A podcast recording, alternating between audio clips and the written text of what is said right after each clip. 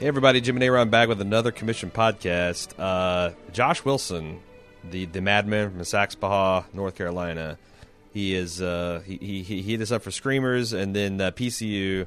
Uh, this might be his makeup commission from P C U. Right. uh, the Wrath of Khan, nineteen eighty-two. Perhaps uh, the finest Star Trek film ever made. I'd never seen this movie going in. I was going to say, I I was like, what the fuck? No, okay. Okay, I've seen it a whole lot. All right. Uh, for my money, I, I think it's the best one.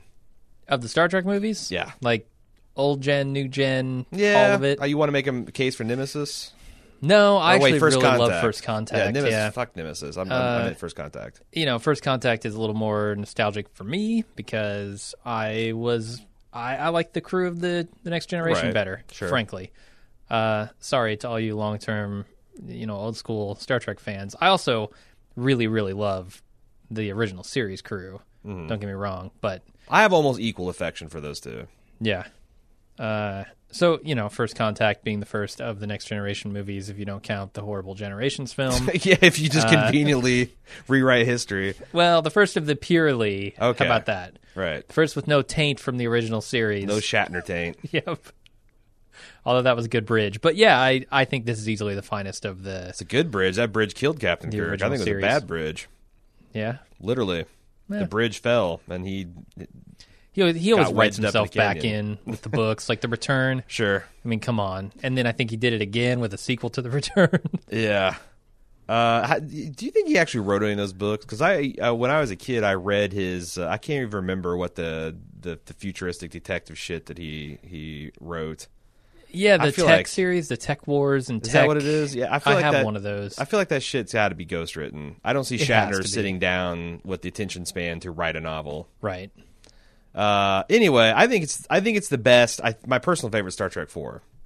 Really? But okay. I think that hmm. that is you have to be a pretty big fan of Star Trek, otherwise it's just a fucking farce. Okay, so you're saying you know it's not the best. Star it's not Trek the best, four, but it is your. It's favorite. certainly my favorite, the one that consistently has a smile on my face, and it's right. just really funny. Like mm-hmm. I'll never get tired of like I guess like Buzz Lightyear style deluded Spock not understanding profanity and then clumsily trying to use it, and uh-huh. Shatner's reaction the same, and. Mm-hmm. Uh, you know, Scotty trying to talk into a mouse. That stuff's solid gold, man. And and I'm, I'm just in in the same way that I kind of half, uh, you know, half seriously believe that Rocky ended the Cold War. Mm-hmm. I I more seriously believe that the Star Trek four saved whales. Okay, like you know, uh, I'm not saying the whales are fine. I actually don't know, but I I definitely know they're better better shape than they were in the eighties. Mm-hmm. Um, so should we we sh- we should talk about uh we, we should give Josh his due here. Uh, he says Anub- Anubis twenty-one back to feed my slightly worrying obsession with commissioning podcasts. Uh, I had a difficult decision to make as I was tempted to have you talk about Aliens, but then I thought about my introduction to science fiction movies, and it all begins with Star Trek two: The Wrath of Khan. Hmm. Even more so than The Next Generation, which was prevalent during my formative years, from the time I was seven to fourteen years old, Wrath of Khan has always been the shining light of Star Trek, the Star Trek universe, and the best movie in the series by a long shot. It began the trend of kick-ass, better quality, even-numbered Star Trek movies and features the best villain to date. Sorry, General Chang, Borg Queen, Doctor Sauron, Voyager, or V'ger, Sybok, yeah. Tom Hardy, Christopher Lloyd, and those stretched-faced assholes from Insurrection. One thing, though, do you feel that Chekov's remix hurts the film, or is that being me too much of a Trekkie and no one gives a shit? Wait, Chekov's remix? Yeah. What does he mean with Chekov's remix? I'm, I, I don't really know, but I'm guessing the fact that, um, I don't, that they really, this is the one where I don't, I don't know. I, I mean, I might need to follow up on that. We might need to do a drop, because you're, I, I'm guessing, uh... he means that Star, you know, Chekov is not actually part of the crew. He's a secondary part. And he's kind of a minor villain and okay. that kind yeah. of thing. Mm-hmm. Um, do you guys agree that Wrath of Khan is the pinnacle of Star Trek universe? Uh, anyway, Aaron, I know you consider yourself a Star Trek expert, so be prepared to catch good-natured hell in the forums from me if you screw that up, because I am as well. Well, I don't know about that, because I don't know that I can bring some deep lore. Um, I read some behind-the-scenes about this. This is written and directed by Nicholas Meyer, who was brought in uh by Bennett to kind of save the franchise, and he re- he he wrote this script in twelve days and he consciously decided that the big problem in Star Trek the movie, correctly, I think he diagnosed, was an overly reverential tone. Like, just too much, like, standing and sh- slack-jawed awe of the Enterprise, too much shots of weird energy yeah. clouds, and just too much Gene Roddenberry crawling up his own ass. Mm-hmm. And he said, I want to bring some humor. I want to bring it back to, like, some kind of military tradition. And he, you, you see a lot of, like, overly naval touches. Like, yeah. at one point, the captain's piped onto the bridge. There's, like, a ship's uh-huh. bell keeping time. Um, you know, I really noticed when I was, you know, putting my critical hat on how much this movie, especially the last act, owes to, like, submarine movies. Mm-hmm. Yep. Um, and that kind of, those touches have really influenced the movies. Like, they, they kept that consistent look and feel as far as the military uniforms and that kind of style up through Star Trek six. Mm-hmm. And even, you know, a lot of the the ship-to-ship combat in the later series, I think, owes a lot to its, of its heritage to the to what Nicholas Meyer did. He also uh, wrote and directed Star Trek six and wrote uh, Star Trek four.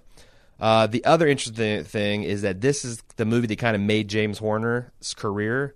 He went on to not just, you know, I'm just going to mention stuff he won Academy Awards for. Field of Dreams, Apollo thirteen, Braveheart, Titanic, Beautiful Mind, Avatar, Aliens, uh, and then he tragically died in a, a plane wreck, I think, last year. Hmm. Uh, so, but yeah, he obviously had a huge storied career, and it arguably began in Star Trek two. Um, also, other thing about Nicholas Meyer, he's one of the head writers for Star Trek Discovery. Interesting. Okay. I had kind of been slowly over the last year dialing my expectations down for that series, mm-hmm. but damn it. You know, that guy knows how to write a Star some Star Trek. Yeah, yeah. I mean, I don't, I don't know that it makes me necessarily more excited for that show. I still like, you know, after Enterprise and Voyager, which both of which I didn't care for. Enterprise, which I really didn't like. Mm-hmm. Uh, I don't know how excited I am for new Star Trek. Cue the fan saying, if you waited to season two and three, Enterprise got real good. But no, I bet it did. Sure. Uh, the big problem I have at C B S, and also at C B S's online service. Yeah. Like, mm-hmm. I just don't know how much love it's going to get. Um, anyway, that has n- neither here nor there to do with Star Trek two, The Wrath of Khan. Mm-hmm.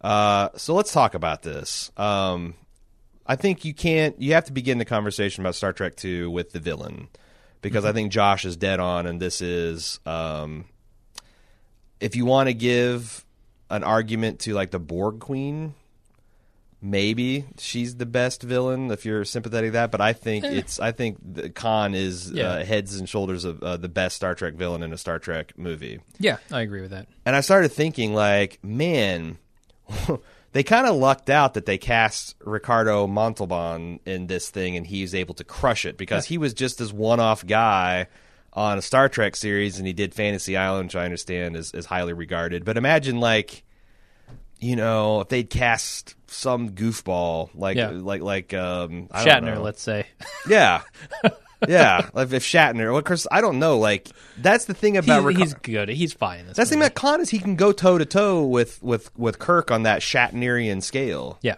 like, you know, he's not doing subtle things when his face is dripping with rubber cement at the end and covered in blood, and he's talking about right. for with my last breath, I spit at thee. Mm-hmm. Uh, I don't know. Uh, yeah, no, he's a fantastic they, villain. I, I think, you know, the the personal nature of this uh, really services the movie well. Like, the, the grudge that he's got with Kirk. Yeah. And I think it was smart to bring him back for that. And you can even, like, you know, is the grudge deserved? Because, mm-hmm. you know, Kirk left him there on a very nice planet uh, in lieu of executing him or taking him to space prison, and left one of his crew members that he'd fallen in love with. Pretty good deal. Like, it's, is it Kirk's yeah. fault that the planet, well, not, one of the planets exploded and fucked up the orbital mechanics? No. He's just angry that Kirk never never stopped by. Never stopped by I, to say hi. I mean, fair point. Chekov and his captain, uh, what was his the captain's I name? Don't know. Uh, the Captain Eel Ear. Mm-hmm. Uh, they, they're surveying the Zeta Alpha system, and they don't just even do a long-range scan of, of Khan. Like, wouldn't you want to keep an eye out on a criminal mastermind like that?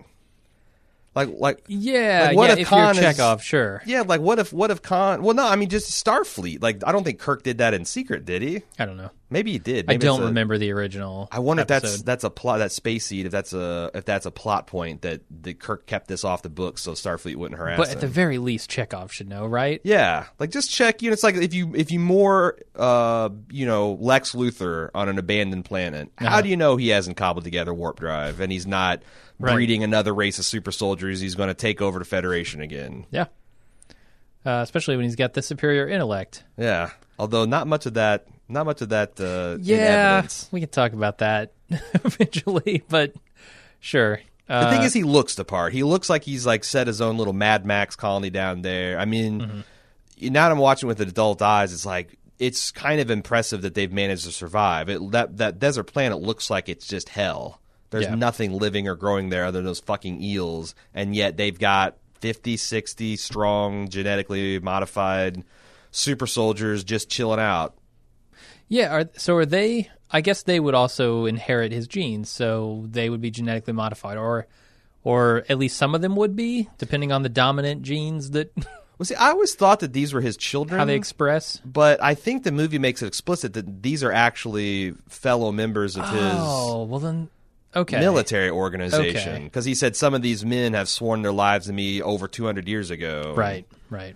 Uh, now one or two of them, like some of them look pretty young. Maybe yeah. they're his kids. And I think I want to say like the one who dies on the bridge is probably his son or something. Yeah, because like he's, he's like, I will avenge you. Yeah, it seems like he was more than a little attached to him uh, over like no one else. Like there's shit, all of right. those dudes died, and nobody else gets to tearful. Go to each one. I yeah. will avenge you, yeah. and I will avenge you. That's why he and- lost. That's true. He didn't. That's, that's why he said a nine hundred ninety-nine second timer on the Genesis. so he had he to go. All he had to do a loop around the ship and say, "You're being avenged. Just want you to know, you too. Got you, buddy." Yep. And then get back to the bridge so he could watch it. Yeah. Yeah. And he's hobbled, like he's got his mm-hmm. arm pinned to his chest, and doesn't seem like leg he can shot really to walk. Hell. Yeah. I mean, he can barely fit that weird metallic cylindrical Rubik's cube going. Like that yeah, was a real struggle for him. Yeah. What's up with that that system? I have no for, idea. So, so first of all, it's a system that's that's connected to the Genesis device that interfaces with it. Yeah, it's wired Do into the panel. Do starships have those? Like, I suppose the research station would have to communicate with it somehow. Yeah. So maybe they just use the standard Starfleet tech right. to do so. Yeah. Um, and I buy that. That's the other thing. It's like I buy that Khan and his people are smart enough to figure out how to use a starship yeah. given two or three days of travel time. Like, and they're yeah. not experts. Like, Kirk right. pretty handily fights them in a, in a fair fight, uh-huh. which makes sense because maybe Khan is a super genius, but also, you know, Kirk's got twenty plus years of actual Starfleet experience. So, right. uh, I think the other thing about that mechanism, though, is it's it's essentially like the Windows dialogue pop-up that asks you, are you sure? Like, as you twist each ring, it just wants to make sure you have to think about what you're doing. Do you Are you sure you, you want to delete these files? Are you really sure? Type delete, you know. Right. Are you sure you want to create life on this planet? Right. Really? Are you sure? And it asks five times, and then it's like, okay. Life on this planet. Mm-hmm. Genesis is damn near magic. It's already kind of baseline oh, yeah. magic. Like, I don't understand what kind of fucking Genesis wave can actually rewrite a planet's surface and, and, and make life where there wasn't there, or take pre-existing life and reconstruct it. But for damn sure, I don't expect a torpedo designed to work on a planet to explode in the middle of a fucking nebula and mm. assemble a whole planet. Yeah. Like, thanks. How does, does that work? I, you, you really have to ignore that at the end. Yeah. Because I, I, I don't know. I mean, know. I guess they're in a I nebula, mean, which is there's enough raw materials there that it can collapse I, into it. Yeah, I feel like it's science, a, science, it's a science, metaphor, right? Level. Like, it, it's more about metaphor than it is about actual science. Uh, it's just trying to say, look, there's there are kind of proto prototypical uh, planet stuff here. Yeah. We can use this Genesis device to create life from it. Um You know, just as they were doing on the lifeless planets, except taken to the extreme. I wish I had seen this like in theaters as a as a kid, because I, I didn't see I didn't get really into Star Trek until I was twelve or thirteen, whenever whenever Star Trek: The Next Generation came out. Then mm-hmm. I kind of backed back into, and I remember how excited I was when I was like, oh, I'm gonna watch the fucking Star Trek: The Motion Picture. Yeah, and then like, what the fuck is this? It was pretty bad. I didn't know that you had, you know, it would be many years later till I figured out that you have to be drunk and or high to enjoy Star Trek: The Motion Picture. Um, but what, because what I'm really curious is the opening with the Kobayashi Maru simulation. Yeah. Did that land? Did people were people actually like, holy shit, people, what the hell? There goes, there goes uh, Chekov. There goes Sulu. There, uh-huh. well, not Chekov. Yeah, he was Sulu off. Is dead. Spock is Uhura dead. Uhura bites beginning. It. Spock, like, which is a nice little bookend. Yeah. Uh, but yeah, I, I, I was wondering that too. Like, this is a seriously shitty way to start out a Star Trek movie if you don't know that's coming. But I this wonder, I wonder if anyone bought that. Or if that's just like, oh, I don't know how. I mean, I, I don't know how they're going to undo this, but they're going to definitely undo this. How could you if you saw like a preview for it, right? Yeah. Because you would have to know, okay, they're in it more than thirty seconds. Yeah, and I feel like, and this might be unfair, but mm-hmm. I feel like that audiences are getting more sophisticated all the time. And yeah. every time you go back like thirty years, things look a little bit shakier. Like, like even we were talking about this. Um, the degree of difficulty for making a science f- fiction film is so much higher. Like, you can't get, unless you want to go like Star Wars, like just space fantasy, you can't get away with a line like, and then the planet exploded, uh-huh. and it spirals. Like, wait, wait, time out. How the fuck did a planet explode? Like, I can see a sun exploding, but what is that? Is a planet made out of unstable uranium? Like, what the fuck would cause a planet to explode? Uh, uh, volcanoes. Klingons blow up their home planet because they're mining and doing a whole bunch of dilithium antimatter bullshit? Fine, I can, but, but an uninhabited planet just fucking exploding? What the hell? Yeah. But you could do that. You could get away with that, and and nobody bats an eye. Right. Uh, yeah, I don't know. I, I mean, I I tend to ignore that stuff in these movies too, because uh, you, you like you said, you know, you can't you can't judge modern movies by the same standards, right? Uh, or old movies by the same standards you would modern movies, right? Even like, you know, it seems like if if. One criticism I have for Star Trek is it seems like in an effort to paste over those problems, starting in the Next Generation era in particular, they started really leaning into that, that Trek no-babble, yeah. where they wouldn't say that the planet exploded. They would say that some kind of graviton wave from a nearby inverted yep. nebula hit it and shook yeah, it apart. Broke you know. to pieces. Yeah, yeah, yeah, it wouldn't just be the fucking planet Or exploded. Destabilized its positron matrix. Yeah. And, and it... It imploded on itself. Exactly. And I don't know that that's an improvement. It's it's essentially right. just like, hey, these are a lot of sciencey words, and I got a f- honest to God cyborg saying them, so uh-huh. he knows what he's talking about. Trust him. He's positronic. Let me let me ask you. So we talked briefly about the the intro, the Kobayashi Maru. Uh, l- let's go back. I, I do want to talk more about the Kobayashi Maru, but let's go back to the very beginning, the intro, mm-hmm. uh, the credits sequence. It I have to say it leaves a little bit to be desired. But I think there's something like timeless and classic about just a star field with text on it. Yeah. Like, yeah, movies don't really do that. They want to spice up the intro a little bit, or they do a late title card or something now. Because mm-hmm. we've seen a thousand credit sequences, and a lot of them are like this. They're right. just text telling you all the actors who you're about to see. Mm-hmm. Uh, how, how do you feel about the intro to this? Because I, I almost feel like it sets... an all right tone for this movie. No, I enjoyed it, and like I feel like we're a little bit jaded with Starfields ever since like Windows oh, yeah. came out with the. But but that was kind of for its day really cool. In fact, there it's was just white a, dots, but I, I think it looks cool. But I don't think that that was necessarily easy to do back then. Yeah. And like I think there's some things like the Genesis, like when they do the simulation and the Genesis effect, like that shit was like state of the art yeah. back in the day. Mm-hmm. Um. You know, there's just some like things these that geodesic lattices and right, stuff. Right, like, right. Yeah. I mean, it's like I said, it's it's primitive by today's standards. It's like primitive by like mid nineties video game cutscene standards. But back in the mm-hmm. day, it, it looked like a million bucks, and like the like the retinal scan and all that stuff. I mean, that's the thing about Star Trek. It's hilariously outdated when you look at like, you know, we, we were talking about uh, when Chekov and his captain, Captain Eel Eel Ear, were talking to. Uh, Kirk's side piece and her son, like the image was all like losing its horizontal stability and shaking and warbling, and it's obviously yeah. this big fat C R T tube. And I'm like, who knew that, you know, twenty years after this movie had made, we'd vastly surpassed their, you know, monitor technology. But right. what are you going to do? Yeah. You, how do you predict that stuff? That's one of the things I think is so amazing about like the Rogue One, how they were able to essentially use the same graphics but some and, and workstations and everything, but clean them up enough to make them look like they're brand new again. Hmm. Like if you watch A New Hope, like that shit's old. Like you can see like the pixels and stuff. They took that same design and just like gave it a high definition, and like it's like the, you know, A New Hope Death Star gunner remastered or whatever. Huh.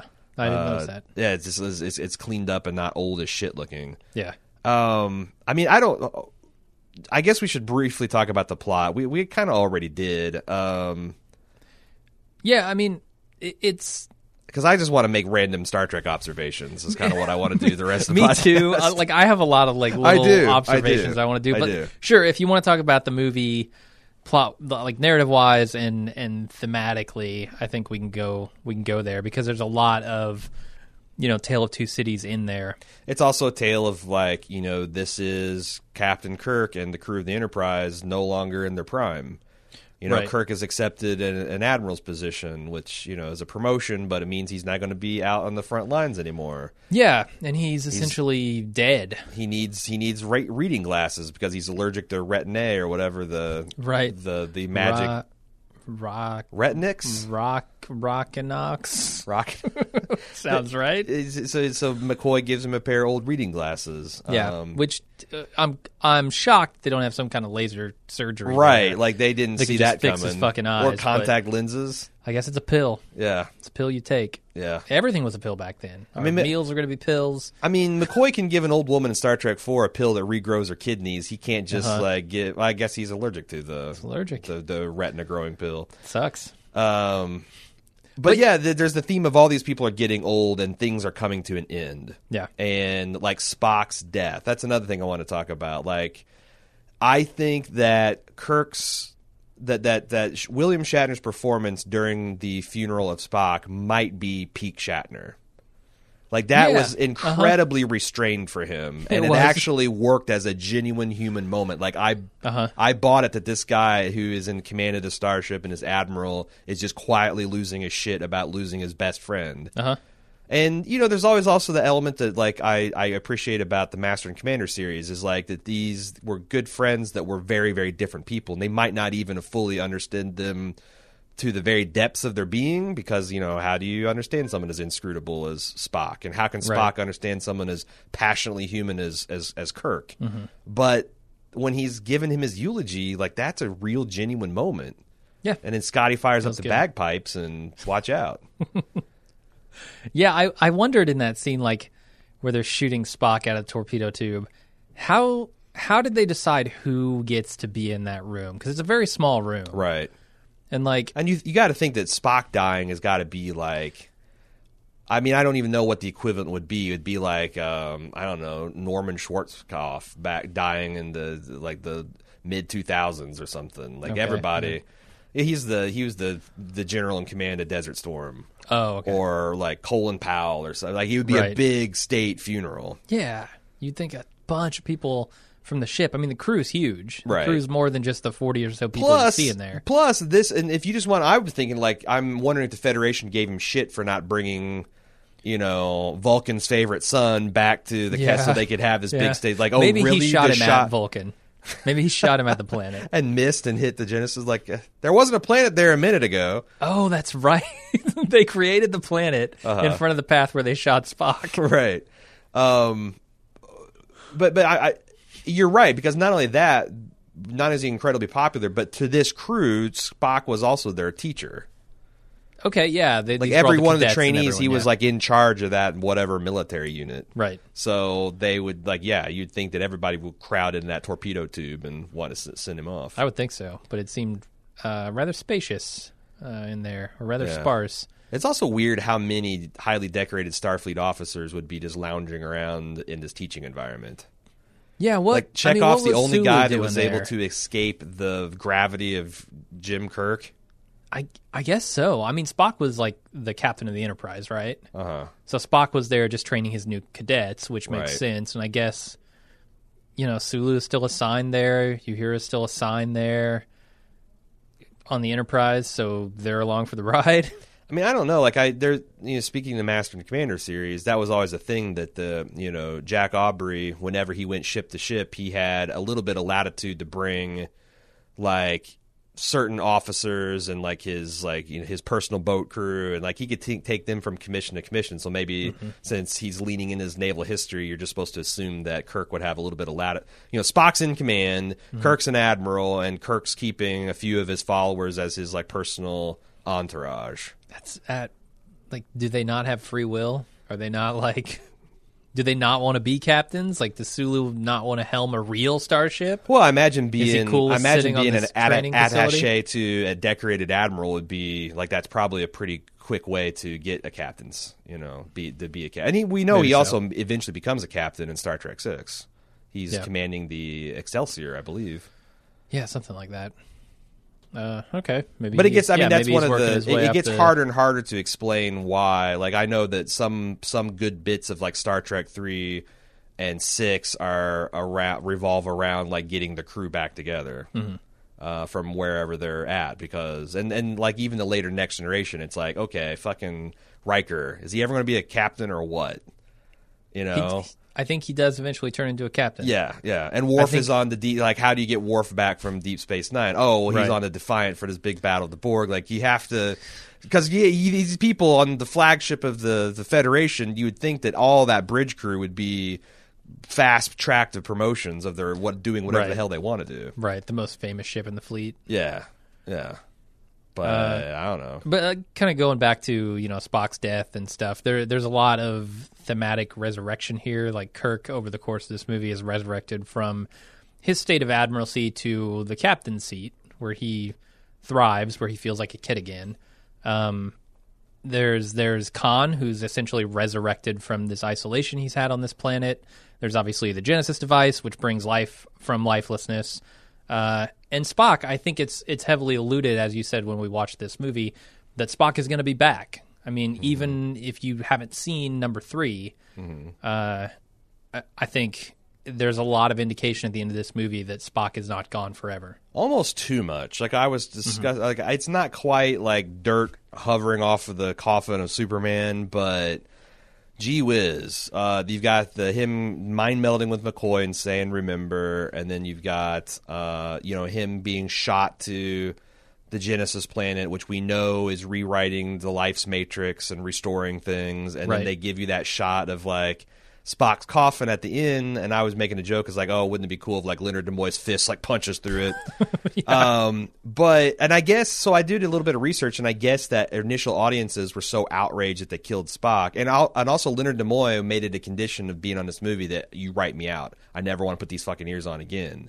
Really? And he and had then he so, went on to do four more. Well, he had so much fun doing this that he actually said, you know what, I actually want to leave it out if so I can come back. And I think he ended up directing Star Trek four, so they kept on huh. like offering these carrots to keep these guys uh, engaged and involved. Yeah. Um, but audiences go went ape shit. When... For Shatner, it was like, okay, we'll give you the size three girdle this time.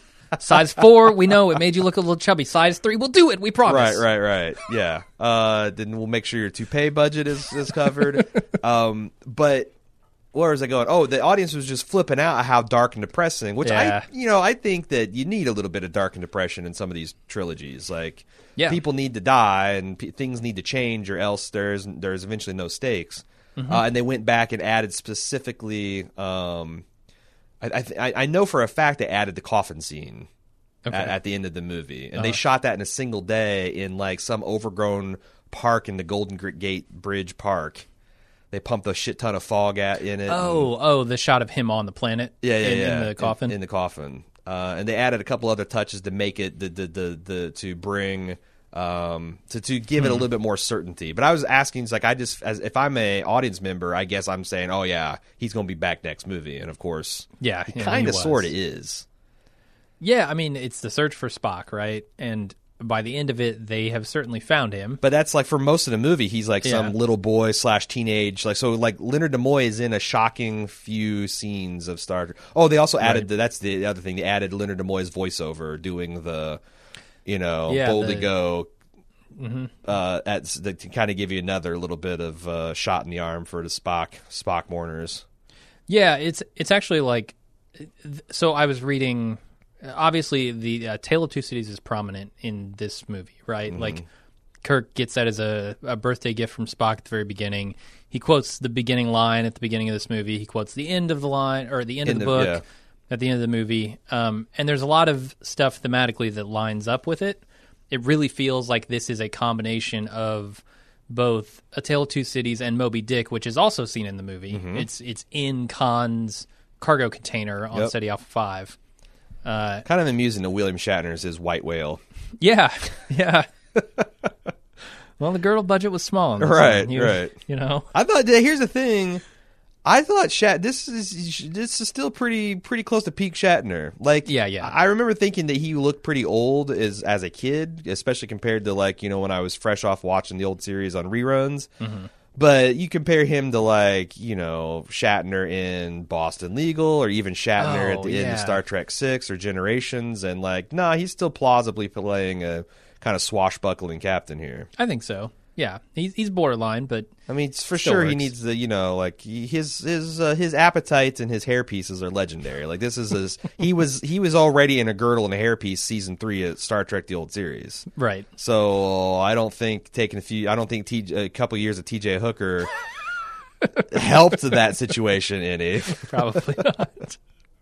But but I don't know. I think I think it's interesting because one of the themes in Tale of Two Cities, and I've not read the book. I, I did a lot of research and reading on it uh, about the book on Wikipedia, um, and it, it was talking about you know the sacrifice at the end of that book that this specific character makes, mm-hmm. um, and and how you know the whole thing's about the French Revolution and the sort of horrible lead up to the revolution and the way that the people were treated. Um, yeah, to hear I can't remember and, what and his the, name, but he actually takes the place of the other character right. and, and, and get, goes to the guillotine. Yeah, I had to read and, that and in makes junior that high. Sort of noble sacrifice yeah. in the same way that Spock does in yes. this movie. Yeah. Um, and, and it's a lot of it is about kind of, you know, the violence and the horrible things that have to happen in something like a revolution mm-hmm. uh, for something better to come of it, right? For the old ways to be left behind and something right. new um, to come out and be better. And I think that's one of the things that Kirk is... is learning along the way is sort of like the consequences of his actions mm-hmm. actually matter. Like there, there are a lot of consequences for Kirk in this. Yeah, you go around fucking space chicks all the time. Right. You're going to get a space baby that you don't even know about. Yeah, you don't know about your space baby. You've got Khan, who is a guy that you exiled years ago, come back. Never to thought. Of, you. Never thought about him again. You know? uh, you've you've got the the sacrifice that Spock has to make because of.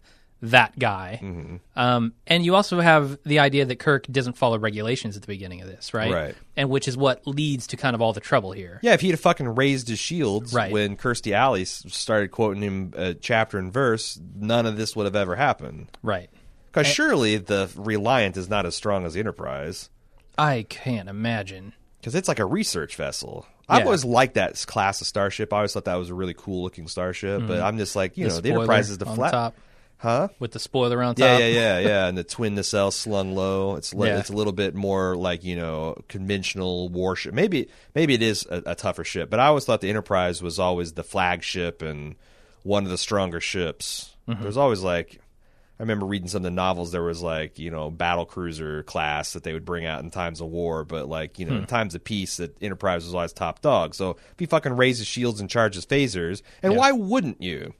Like, that's not a hostile... You're approaching a Federation ship, and for whatever reason, it's not communicating. Raise your shield. You don't have to blast them out of the, the sky. Right, right. Just At fucking raise your yourself. shields, man.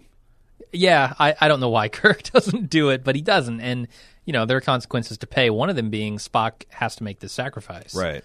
Uh, and and I, I think Kirk learns a lot about, you know, his his own behavior and how it affects both himself and other people.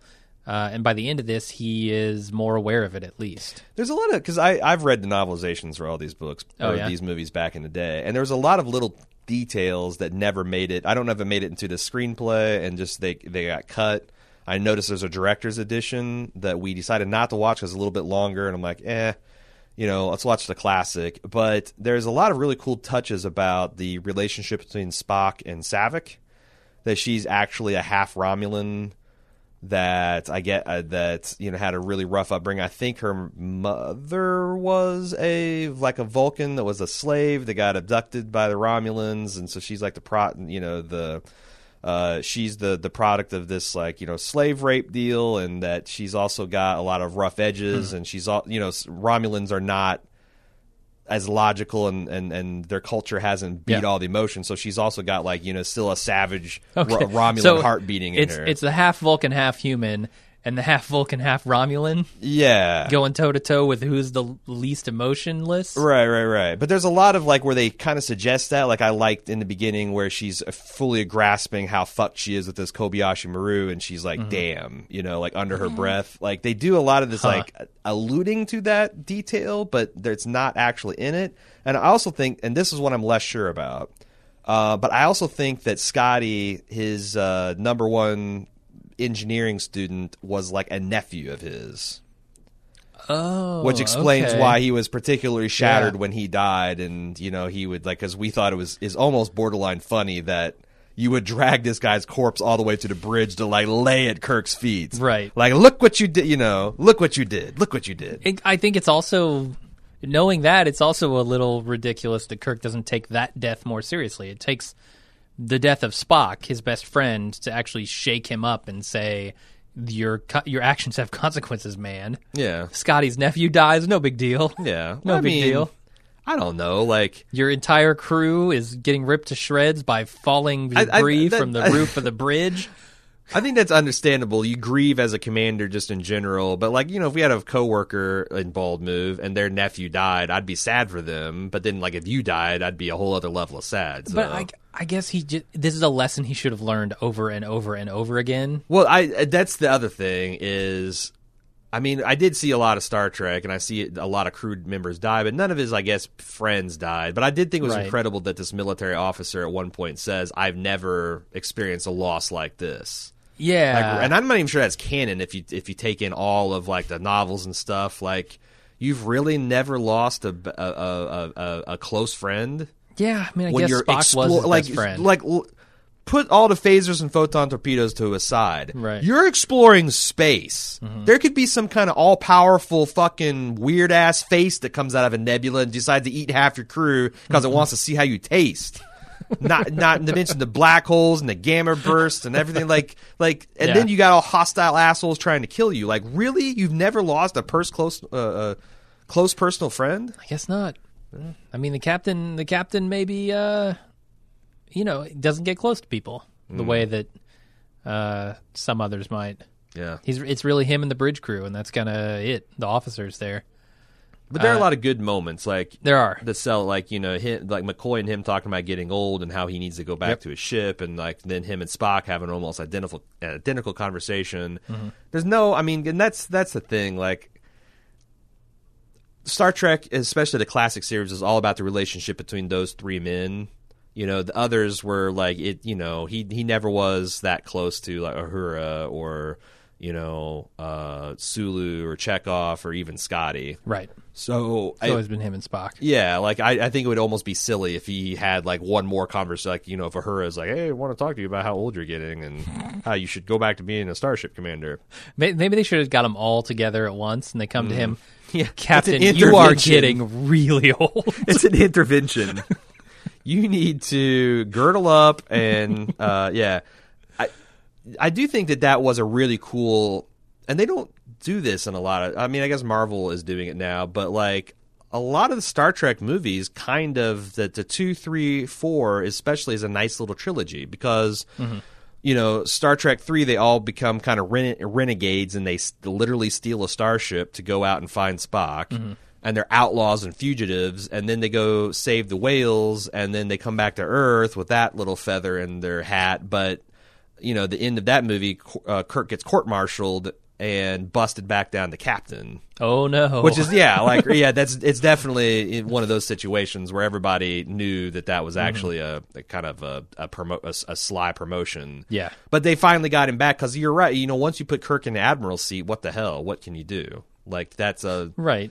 It, it's not no longer Star Trek. It's more like Star Trek administration, you know, whereas, or Star Trek budget meetings. You know, I kind of feel like you could do an interesting one with Jean-Luc Picard in the Admiralty. Hmm. I think that actually could be interesting because he's it's, more of a thinking, especially if it's like a, a House of Cards t- kind of a political thriller where right. he's like right. having to outthink his opponents, and he's like he's like treating with the Romulan ambassadors. And yeah, they're always trying to fuck him over. And... I think you could do it, but yeah, Kirk yeah. would just double fist smash them. Yeah, all. He would. You can't be do done that. With it.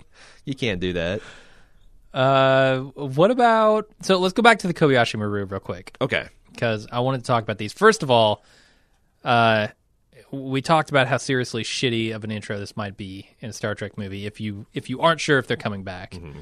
Uh, but but through the course of the movie, we hear about Kirk's trials in the Kobayashi Maru, right? Mm-hmm. And how he beat it. He essentially reprogrammed the test to where it was winnable. He cheated, as his son says. Uh, and and Kirk says that they, they passed him for that, you know? I mean, this is a famous story now. It's in the reboot, whatever. It's almost, it's getting to point, it's it's almost like the death of, you know, uh, Mar- Martha, and who's the Bruce Wayne's dad? Jonathan Wayne? Oh, right, yeah. You know, they, they, they, they reenact it and have shown it so many times that yeah. it's like, okay. So, it, so they say, okay, he cheated, and he got passed for that. Yeah. Now, he clearly didn't learn the lesson that that test was trying to teach him, and yet they passed him anyway for unconventional thinking. But he did fail it twice, so he, uh-huh. he went through the at least mental... He went through at least... But he still the, says the he doesn't process. believe in the no-win scenario. I, yeah, and that's that's kind of dumb. Like, I don't care if the no, if you don't believe in the no-win scenario, the no-win scenario believes in you. Right. It's like, you know, one of the elders used to say, it's like, it doesn't Satan doesn't care if you believe in him, he believes in you. Like, there are no-wins. I'm sorry, there are. There are no-win situations, especially, again, when you're out in a cold fucking vacuum of space. Right. But, I, I don't know, do you pass a student who cheats a test in a novel way? Like... How do you not pass James T. Kirk? I don't know. I mean, it seems like you you the, the test is designed to teach a certain lesson, and if they don't learn the lesson, they fail. The but test. You could argue. I could see. I could see them arguing. Well, he did learn. He was fa- forced to confront defeat, and mm. then he came back and, and beat it because he he's and, and I don't know. Like that's then why didn't they pass him the first two times? Well, I don't. If he learned, I don't think that's your final. That's not the final Starfleet exam. I don't think. That's no, but he, but he took do. the Kobayashi Maru three times, right? Right, but you can't pass it. Like, everyone fails it. Everyone fails it. So you take it over and over again until well, you pass Kirk. all the other that's, things? That's fucking Kirk, because I don't know why. Did he like, request it? Was he like, I want to do it again? Yeah, I do, I think. That, and, and the Professor Pry's like, uh, look, this is designed to be an unwinnable exercise. And mm-hmm. Kirk's like, challenge accepted. And then he comes back. He's like, look, I got it this time, buddy. And then he cheats and wins. And then it's like, aha, here's your commendation for. But again, he already right. went through the psychological process of losing, which I think is what's important to Starfleet. Hmm, okay. I don't know. I'm just making shit up, honestly. Yeah. I mean, I don't, yeah. I don't have Starfleet regulations in front of me. Yeah, and I forget how, how it goes in the reboots, but... Uh, reboots, there's a lot of apple eating.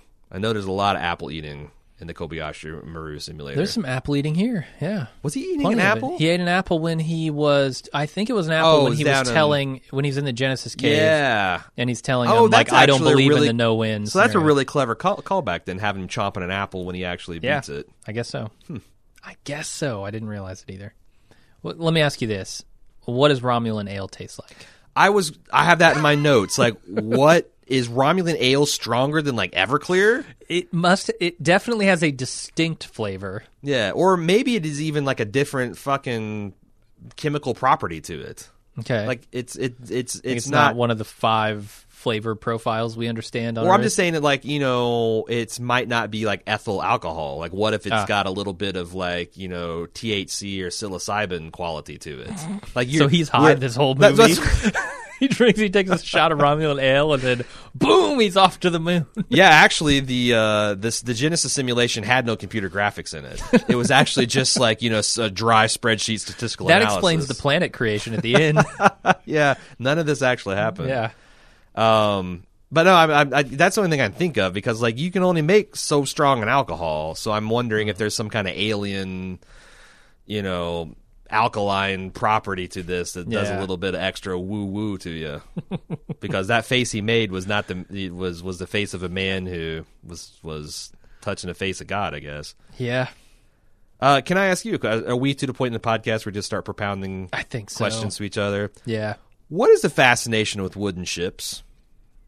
Oh, in like Kirk's uh, quarters, his office. I mean, it makes it more sense now that I've read about, you know, Nicholas Meyer and him wanting to intentionally make this more naval, but they've kept yeah. that going. Um, it's just weird because, like, why would they stop? And and I, I, I guess it would maybe it makes sense if like you were only going to have all the enterprises that have ever been in human human history. So you go back to like the old, uh, you know, yeah. wooden ship, and then you got the aircraft carrier, and then you mm-hmm. got the N C C one seven zero one and one seven zero one A.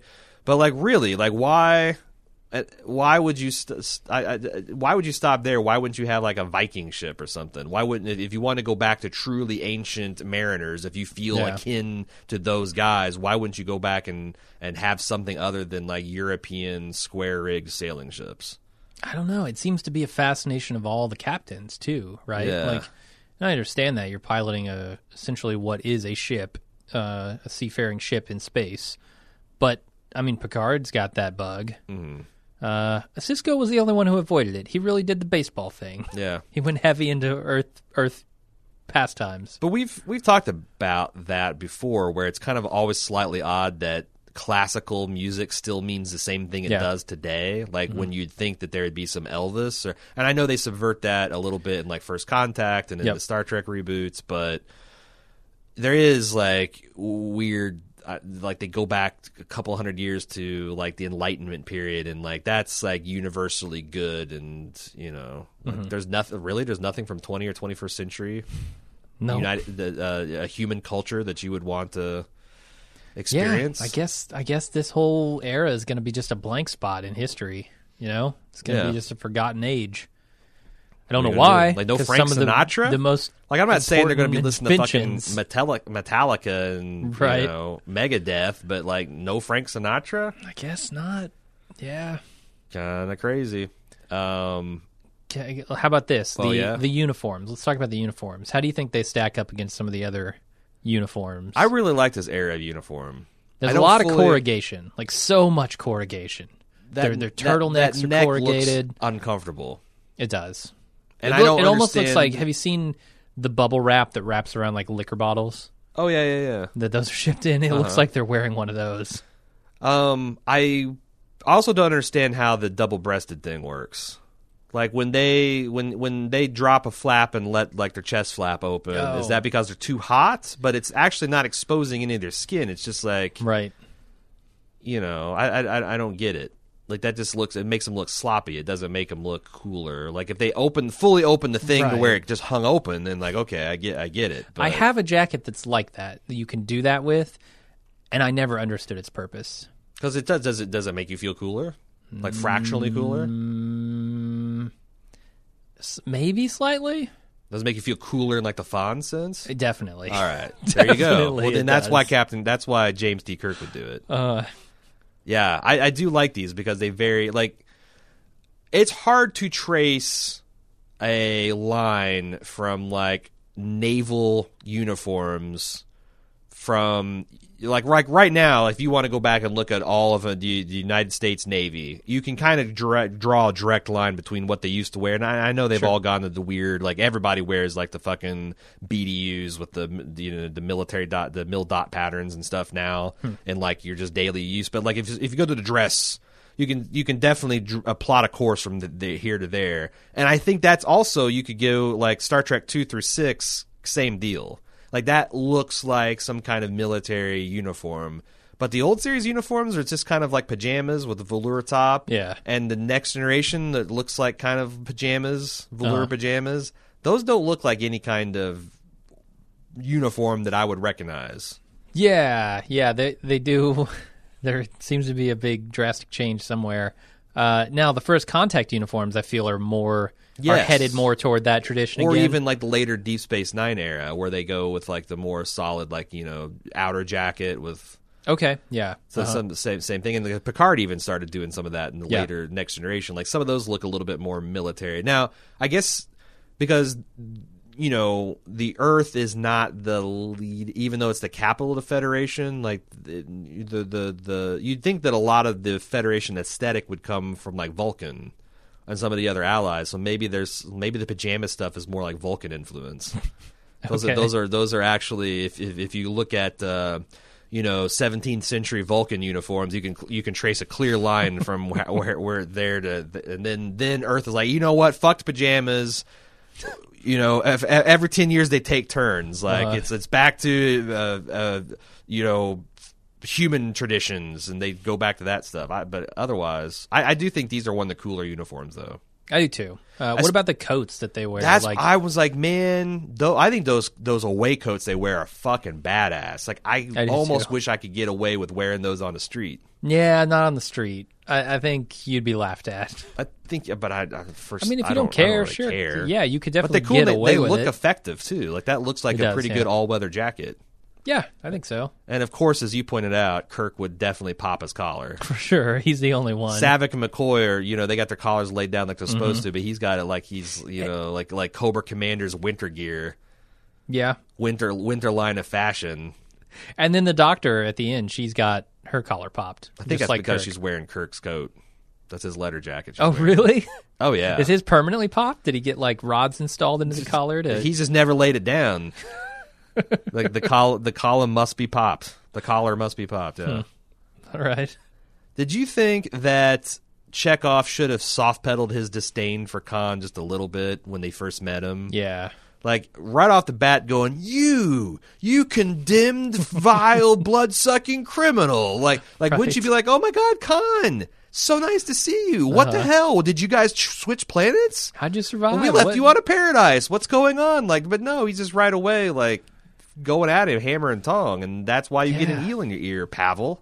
Yeah, I don't remember what his, uh, I don't remember what his feelings on Khan were in the original series. But I'm can sure I call bullshit good. on those eels killing like half of Khan's crew? Why? Well, I mean, you're sleeping, some eel babies crawl in your ear. But it'd be one thing if it was pain-free, them wriggling your ear. But it, apparently, that's incredibly painful. Like the eel's body yeah. is half exposed while you're screaming. Mm-hmm. So I think you just wake up and claw at your ear and pull it and then just crush that thing.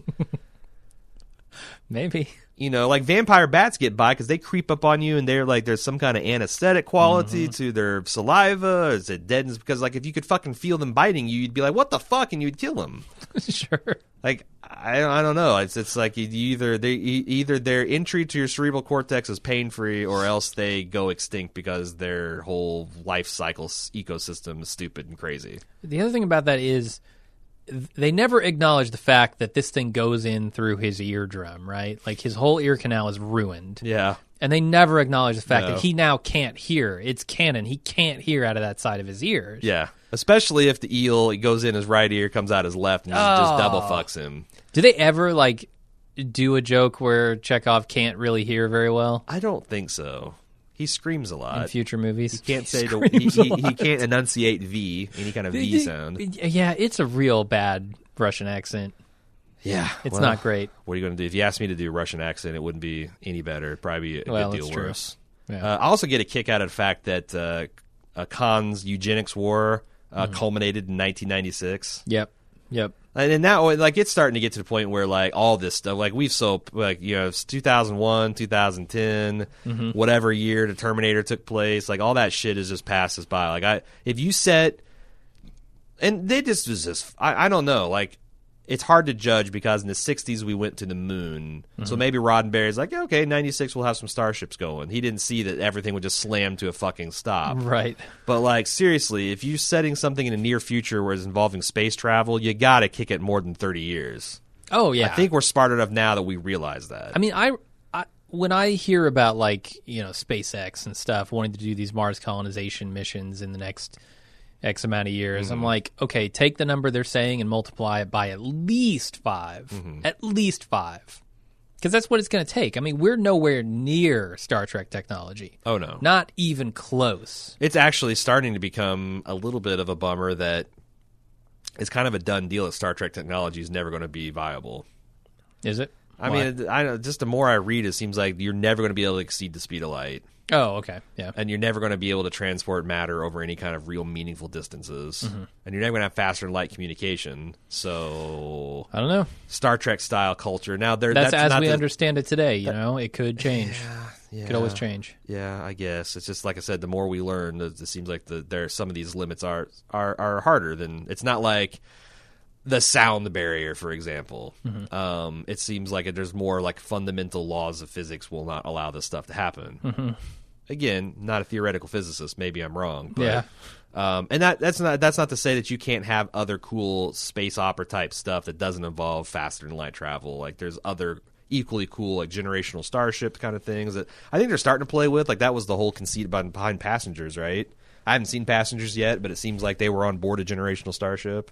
Uh, There's a lot of cool stories you can tell and stuff like that. No, they actually weren't. They were on board a cryogenically frozen... Uh, they they were cryogenically was, frozen. Right, I shouldn't say generational starship. That's because okay. that's a starship where everyone's alive and you right. just actually reproduce to keep everything going. So and every- you won't see the end of the journey, but your offspring will. Yeah, and like and maybe their offspring, or but but right. yeah, it'll take a hundred years to get there. You won't make it, but yeah. you will be fathering and mothering the crew that does. Um, another another question: why does everyone freak the fuck out about Saavik helming the ship? Oh, when they t- she takes it out of space dock. Her responsibility is to tell Sulu, uh-huh. who they just mentioned in the movie is an experienced helmsman who is knows what he's about.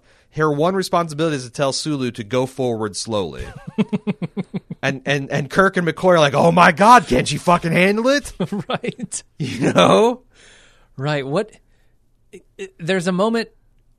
So I compare this to like uh, like Starship if she says Troopers. If she says reverse all ahead full, like Sulu would be like, Captain. I mean, he wouldn't do it, would he? Right. Like, is that the danger? Like, he just is. They condition helmsmen in the future to obey every command. Okay, Sulu, go forward quarter impulse speed straight ahead. Yeah, Kirstie Alley's take a, a, a righteous right turn, Sulu.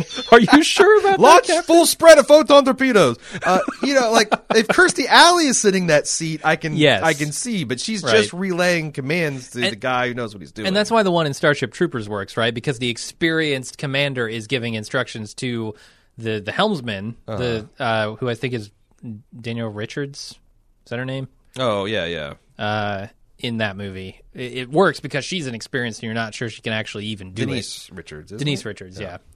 Right, right. Or like in Galaxy Quest where the helmsman has no idea what he's doing and he's just oh, that's... scraping that. Yeah, like that works e- either way. But you just can't have a person essentially backseat driving. Right. That's not the danger. That's yeah, not the danger. The danger is the helmsman not knowing what the fuck. Settle down, Kirk. Do. I know it's got your pulse going that a woman's helming a starship. Right. That's also funny that like interesting that like two hundred years in the future, we'd still have a lot of the same... You know, we were like, I, you know, we're, is it unusual to have a female commanding a starship? Oh, I don't know. Have uh, we ever seen? Was a there like some st- kind of reaction that they gave to her being in the seat? I'm just or? the fact that they're freaking the fuck out. I'm just saying it's like it's. I think oh. it felt like a dated eighties. Oh my God, woman driver joke that they put uh, into the twenty-fourth century. I, I just knew she was century. she was a trainee. She was a cadet, and yeah, so yeah, it was that like, too. And you know, she had never done it before. Mm-hmm. But you're right; it doesn't seem particularly complex. Mm-hmm. Uh, also, man, do they not feel like the audience is going to get anything they pick down because or put down? Because I thought when Kirk and Spock are having that "quote unquote" encoded message, that oh right, the way they play that is so artificial that it makes Khan seem stupid with his superior intellect. Yeah, yeah. Like if, I'm laughing at the superior intellect. Yes, I, I am. am. Too. Like, I'm laughing at the superior. Your yeah. your uncooked chicken breast chest and your superior intellect can go fuck itself, Khan. Come at me in the nebula. Yep. Uh, I did like Kirk's smack talk though. Yeah, yeah, it's great. I mean, he he really gets inside the head of Khan here. Mm-hmm. You know, and he, he baits him into the nebula. He baits him to, to play the game on his terms. Yeah. He he kind of cheats the system in a way. Mm-hmm. I mean, this is almost the Kobayashi Maru here. It's just crazy how like easily manipulated some thin-skinned right. moron is when you give him command to something. Kind of yeah. frightening. Uh, the also, other thing... Okay, okay I, let's I got, talk about psychology for a quick all right, second. All right, all right. I don't think McCoy's insults are as effective as they want, as he wants them to be. Because I think when you call Spock a green-blooded, inhuman, whatever he was going to uh-huh. call him, he's like, those are facts. Right. I do, in fact, have green uh-huh. blood. I am, in fact, inhuman. Like, well, I, I think Spock needs to get deeper into the psychology of Spock, or McCoy needs to get deeper into the psychology of Spock to really get under his skin. What's funny, because if you... They should be effective, and they're also kind of horrifying, because in the Star Trek canon, it's kind of established that... You know, that's something that Spock feels self-conscious about, the fact his dual nature, and he's torn between two, and he's got these right. emotions and this drives that he doesn't quite – he can't fully suppress, and he feels like he's a failure as a Vulcan, and he feels like he's a, a repressed and half-lived human, and that's kind of like the thing that makes him tick. Mm-hmm. So, like – McCoy calling him constantly essentially slightly high-minded versions of half-breed, that's not cool, man. Yeah, but... McCoy's a fucking racist. Spock, Spock aspires to be the the inhuman, green-blooded Vulcan, right? Like, right. That's his highest aspiration. Right. So calling him that, I think, is just pretty flattering. I, but I'm just saying, like, yeah, I if know If you were to call him, like, yeah, half-breed or... Spock doesn't rise to debate. I'm just, it, it's just still kind of crazy that McCoy is slinging that kind of just purely That's racial true. bile towards yeah. this guy. And yet McCoy never has deserves it. Maybe one of the best jokes in the movie when uh, Kirk and and uh, the other Vulcan, Kirstie Saavik, Alley, yeah. uh, are in the elevator, and they, they, they stop the elevator, and the doors open, and Kirk's like, who's been holding up the damn elevator? McCoy, yeah. Or, yeah, McCoy, Jesus. Because Kirstie Alley, like, pauses the elevator to talk to, I, I thought, like, for a brief second, um, like, did that, is there going to be, like, some kind of weird, she's got an infatuation with him angle? Oh, boy. Because uh, they yeah. kind of played it like he's like, oh, you changed your hair, and oh, I'm wearing my off-duty, you know, come hither robe, and uh-huh. I'm I'm pulling the emergency plug. That's on just the Kirk elevator. Testing the waters. Yeah, yeah, yeah. She wasn't having any of it, but uh-huh. Kirk's always going to try. Well, no, she's the one that initiated it all, but it, it never came. I think she was just genuinely curious about this Kobayashi Maru shit. Yeah. Uh, can we talk about the mixed metaphors in here? Uh, Scotty says he's bypassed a reactor like a Christmas tree. What the fuck does that mean? And then Spock immediately chimes in with sauce for the goose. Yeah. And I have no idea what that means I either. I don't either. I don't. I, I think, like, sauce for the goose is sauce for the gander, which you're like, is usually kind of what you would say to when someone's... Like, like if you did something to me unfair and I did it immediately right back to you and you complained, I'd be like, uh, well, sauce for the goose. It's not quite fitting, and maybe that's because he's a Vulcan. He doesn't quite understand human metaphor. Uh, but it's not quite the exact same thing they're doing to Khan. Right. It was just it was very confusing to me. But so I found out something interesting on Wikipedia about uh-huh. A Tale of Two Cities. Uh, is it all about sauces for goose? It is. It's about how to goose a sauce or, or sauce a goose, one or the other. Uh-huh. Uh, no, actually, in the book, Dickens uses a lot of literal English translations of French idioms, mm-hmm. and it was very confusing to the people reading it ah. uh, at, when he, at the time that he wrote it. Right. And so I think that's actually really smart dialogue based on huh. that sort of thing from the book. Well, there's a couple other smart things, because I remember seeing um, when they're kind of like Chekov is feasting his eyes all about and looking all over Khan's personal quarters, there's prominently a checkerboard set up with actually checker pieces. And I'm thinking, mm-hmm. what the fuck? Wouldn't Khan at least play chess? Right. Like, really super intelligent guys are just playing endless games of checkers. That's like one of the most, like, if yeah. you and I played checkers for an hour, we would m- mate, get a stalemate like ninety percent of the time. It's pretty much an yeah. easy to solve game. But then at the end, they kind of also say, like, to expose his weakness as a naval commander, that he's not had enough experience to think in three-dimensional terms. Right. And I wonder if they're trying – he was trying to suggest very subtly that, like, Khan plays checkers and Kirk plays chess. I think so, yeah. Um, which is surprising given his vast intellect, uh, his artificial intellect. I I don't know. I mean, it's like – You know, I used to really enjoy playing Risk a lot. Right. Uh, but that's not a very advanced strategy game. No, you, it'd be hard to go back to playing Risk at this point. Right. So if I if I was playing Risk and Kirk was playing, you know, even Axis and Allies is a pretty bad example, but mm-hmm. like War Machine or something, mm-hmm. then then we're talking about it two entirely different things. Well, in this universe, literally a thing called four-dimensional chess exists. So like yeah. he could just be playing three-dimensional chess, and you could still make the same, like, I you think know, they call analogy. It three-dimensional chess. Don't they? The the actual game. But you're right. Like, f- a three-dimensional game being uh-huh. played is automatically a four-dimensional game. Right. Because time is involved. That's true. And if That's time true. isn't involved, it's not much of a game at no, all. No, it's just a static snapshot in time. Right. Um... So the final scene where, well, not the final scene, but the climax of the third act where Spock is sticking his hands in the reactor and fixing it with his oven mitts on. Mm-hmm. What the hell is he actually doing?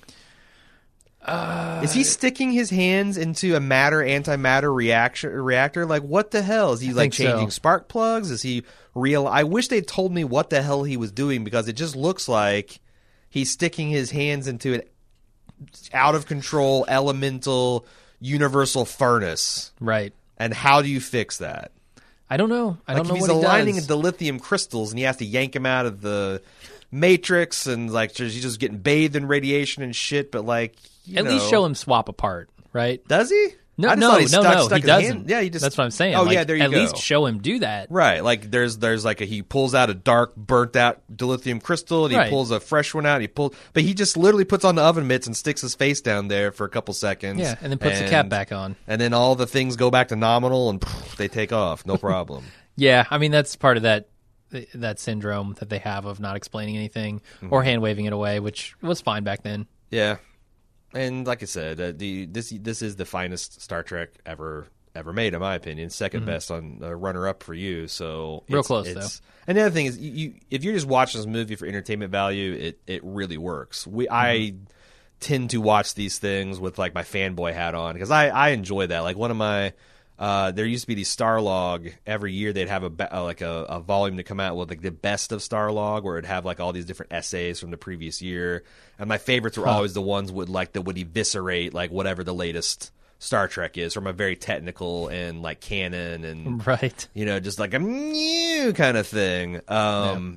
So I always enjoyed those good-natured like ass kickings that you would give something that you love, and sure, only someone yeah. that loves it that much could kick its ass that hard. Right. Right, you have to be knowledgeable about it. Yeah, you have to have dedicated a lot of you your life to that. You have to give a thing. shit about the science and the technology and the characters to get the inconsistencies.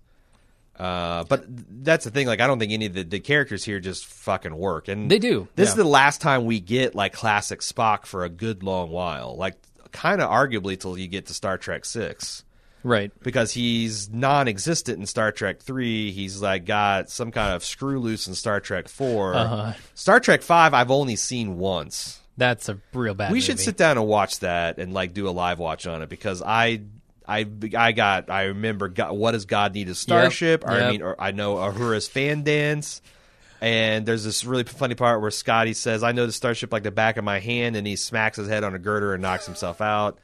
Is that the one where they're stranded in the mining colony or whatever? No, that's Star Trek six. That's six, okay. Five is where they're going to the center of the universe, and they got Spock's, uh, uh, they got Spock's brother, half brother Sybok, who's some space Spock's hippie. Half brother Sybok. And they're going to go oh meet my God. God. It turns out who's some kind of vaguely criminal entity that's trying to get yeah. off the planet. Yeah. I wow. Okay, that's a real. That's, Literally, all I remember from that movie is what does God need with a starship? That it's got to be. I mean, I remember it even as a teenager thinking this is a piece of shit. Yeah, this is a real piece of shit letdown of a Star Trek movie. I guess one of the one of the minor complaints I have with this movie is that every other line seems to be someone prompting someone else for their line. Like Kirstie Alley, I can't even count the number of times she.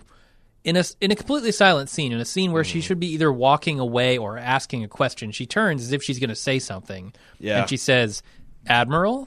Uh-huh. Yeah. And then Kirk goes off on some, like, right. just really, I don't know, introspective sort of uh-huh. soliloquy. And, and it's like she was just there to prompt him for his line. She's begging the dialogue. Yes. And I really got annoyed by that.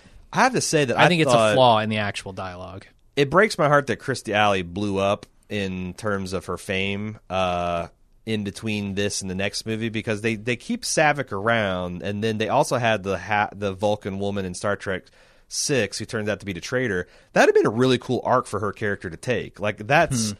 making a character out of whole cloth, um, and Kirstie Alley did just a, you know she's a pretty intelligent actor, I think, and she did enough with that to make her interesting, even though we knew next to nothing about her and they cut out some of the most interesting backstory. Mm-hmm. But it'd be cool to introduce a fresh character like that that gives you a little bit of you know new insight into Spock's character, and she could kind of like grow up in and uh, and and be interesting in her own right. Yeah, and keep a little bit of youth and vitality into the cast. Um, It's too bad that, you know, she had better things to do. Because Saavik got recast in three with a much less interesting actor and then got written out. And then they had some name. I can't even remember the Vulcan's name. The Sabotage how, one. How uh, how big were these movies back in, in the day, in their day? They were they like were they blockbusters. They were like Star Trek two made seventy eight million dollars, which doesn't sound like a lot, but yeah. it, like I guess it was a shit ton of money back in the day. That's weird. I I don't know why she wouldn't want to reprise her role. Well, I don't know because she hit it big in Cheers, and she had that. That's a big commitment, and yeah, I guess so. She was big on T V then. Um, I don't know. I mean, it's kind of you know, I as far as science fiction goes, this. This uh, series, Star Trek as a whole, mm-hmm. is definitely one of the more formative ones for me. It, mm-hmm. Easily, easily, like, most formative, tied kind of with Star Wars. Uh, you know, Battlestar Galactica was kind of before and after my era yeah. of of formative sci-fi years. Um, yeah, I, I not really... Not a lot of other stuff on. I have a hard time saying which one I like best. I mean, I think yeah. Star Wars, is that was, like, my first love. Like, I was, like, my... Like, I loved that as a little boy. Mm-hmm. And Star Trek, I came in a little bit later in life. Not much. Like, I was in fifth, sixth grade when I started getting really into Star Trek, but... um Well, we've talked about this. We did a Blue Yonder on Star Trek versus Star Wars, right? Well, Way no, back in the day. And yeah. we talked about how Star... We said, okay, which would you rather have happen? Mm-hmm. Eliminate all of your knowledge of Star Trek or Star Wars. Mm-hmm. Uh, and I think we... You and I certainly both picked uh, Star Trek because, as we saw it, it is more of a series for adults. Series who can under... Or yes. people who can understand... the messages of the show, whereas Star Wars is a fun, fantastical adventure movie. Yeah. Uh, which is awesome in its own right, and I love it, but, you know, as an adult, I think Star Trek is more affecting for me. Yeah, no, the one thing, I, as I continue to get older, I continue to see that Star Trek kind of gets dated. Because, like, some of the, like, if you go back, especially the old series, mm-hmm. and you've got, like, where the bombshell is that Kirk is kissing Uhura, mm-hmm. you know, that was obviously really controversial and progressive in his day. It's, like, kind of ho-hum. And then you go back to Next Generation, I'm thinking that random plot where Riker visits the planet of Androgyny and he falls in love with a... Of, of one of the creatures that huh. and they're not allowed to be male or female, so it's like this commentary and, and forbidden homosexual relationships, and that's kind of like passe. And sure, so it's like that's the thing. It's like, yes, it is more interesting and it does it has more of a message and has more of adult themes, but also those themes constantly get, you know, ground into historical grist, so it's more kind yeah, of almost unintentional comedy or irrelevant by the time. So I don't I don't know, but yeah. And the other side of the argument is there's a hell of a lot more Star Trek to enjoy. That's true, yeah. But I, I guess we didn't see it coming that they'd continue to make Star Treks or Star Wars. Like they're like that. That's just like the Disney assembly line is full on full force, and they're going to crank out one a year. So it'd be interesting in ten years if we'd revisit that topic if our if our answer would stay the same. Right, and you got Clone Wars and yeah. all, all kinds of stuff, and also like you got the like, novels. And... Star Trek's also very uneven. Like, sure. if you're talking about the old series, Next Generation, and Deep Space Nine, fully but half of that is straight-up garbage. You can't tell me that Star Wars isn't also entirely uneven. Well... Half of Star Wars is straight-up garbage. Yeah, that's unfortunate. That's unfortunate. And becoming less true. Um, sure, yeah. But that's almost like that's... Yeah, yeah. You got me there. You got me there, Jim. All right. The topic's dead, Jim. Yep, I think we killed it. Uh, anything else you want to say about Star Trek two? The nah. Wrath of Khan. Nah. I do thoroughly enjoy this movie every time I watch it, though. All right, Josh. Uh, speaking of thoroughly enjoyed, I've uh, I've I've thoroughly enjoyed the experience of your little podcasting trilogy. Um, if not the experience of watching all of them, I did enjoy the podcast we made, and it's uh, a lot of fun watching Star Trek here in the office with my buddy. Uh, thanks for commissioning that. Uh, again, special thanks to Josh Wilson and Anubis twenty-one on the forums. Um, and we will be back with another commission podcast before you know it, and hopefully get the, the shop fixed here real soon. Yeah. Um, that's been, uh, longer than I would like, but I've been super busy with moving and stuff, and that continues to be the case. So I'm, I'm, I am working on getting it back so we can start taking commissions again. But the good news is, slash bad news is, we also had a huge backlog. So you're not really losing any ground. So, mm-hmm. Um, we'll, we'll we'll let you know when we get it going again. So, again, thanks. We'll be back with another commission podcast real soon, and we'll see you then.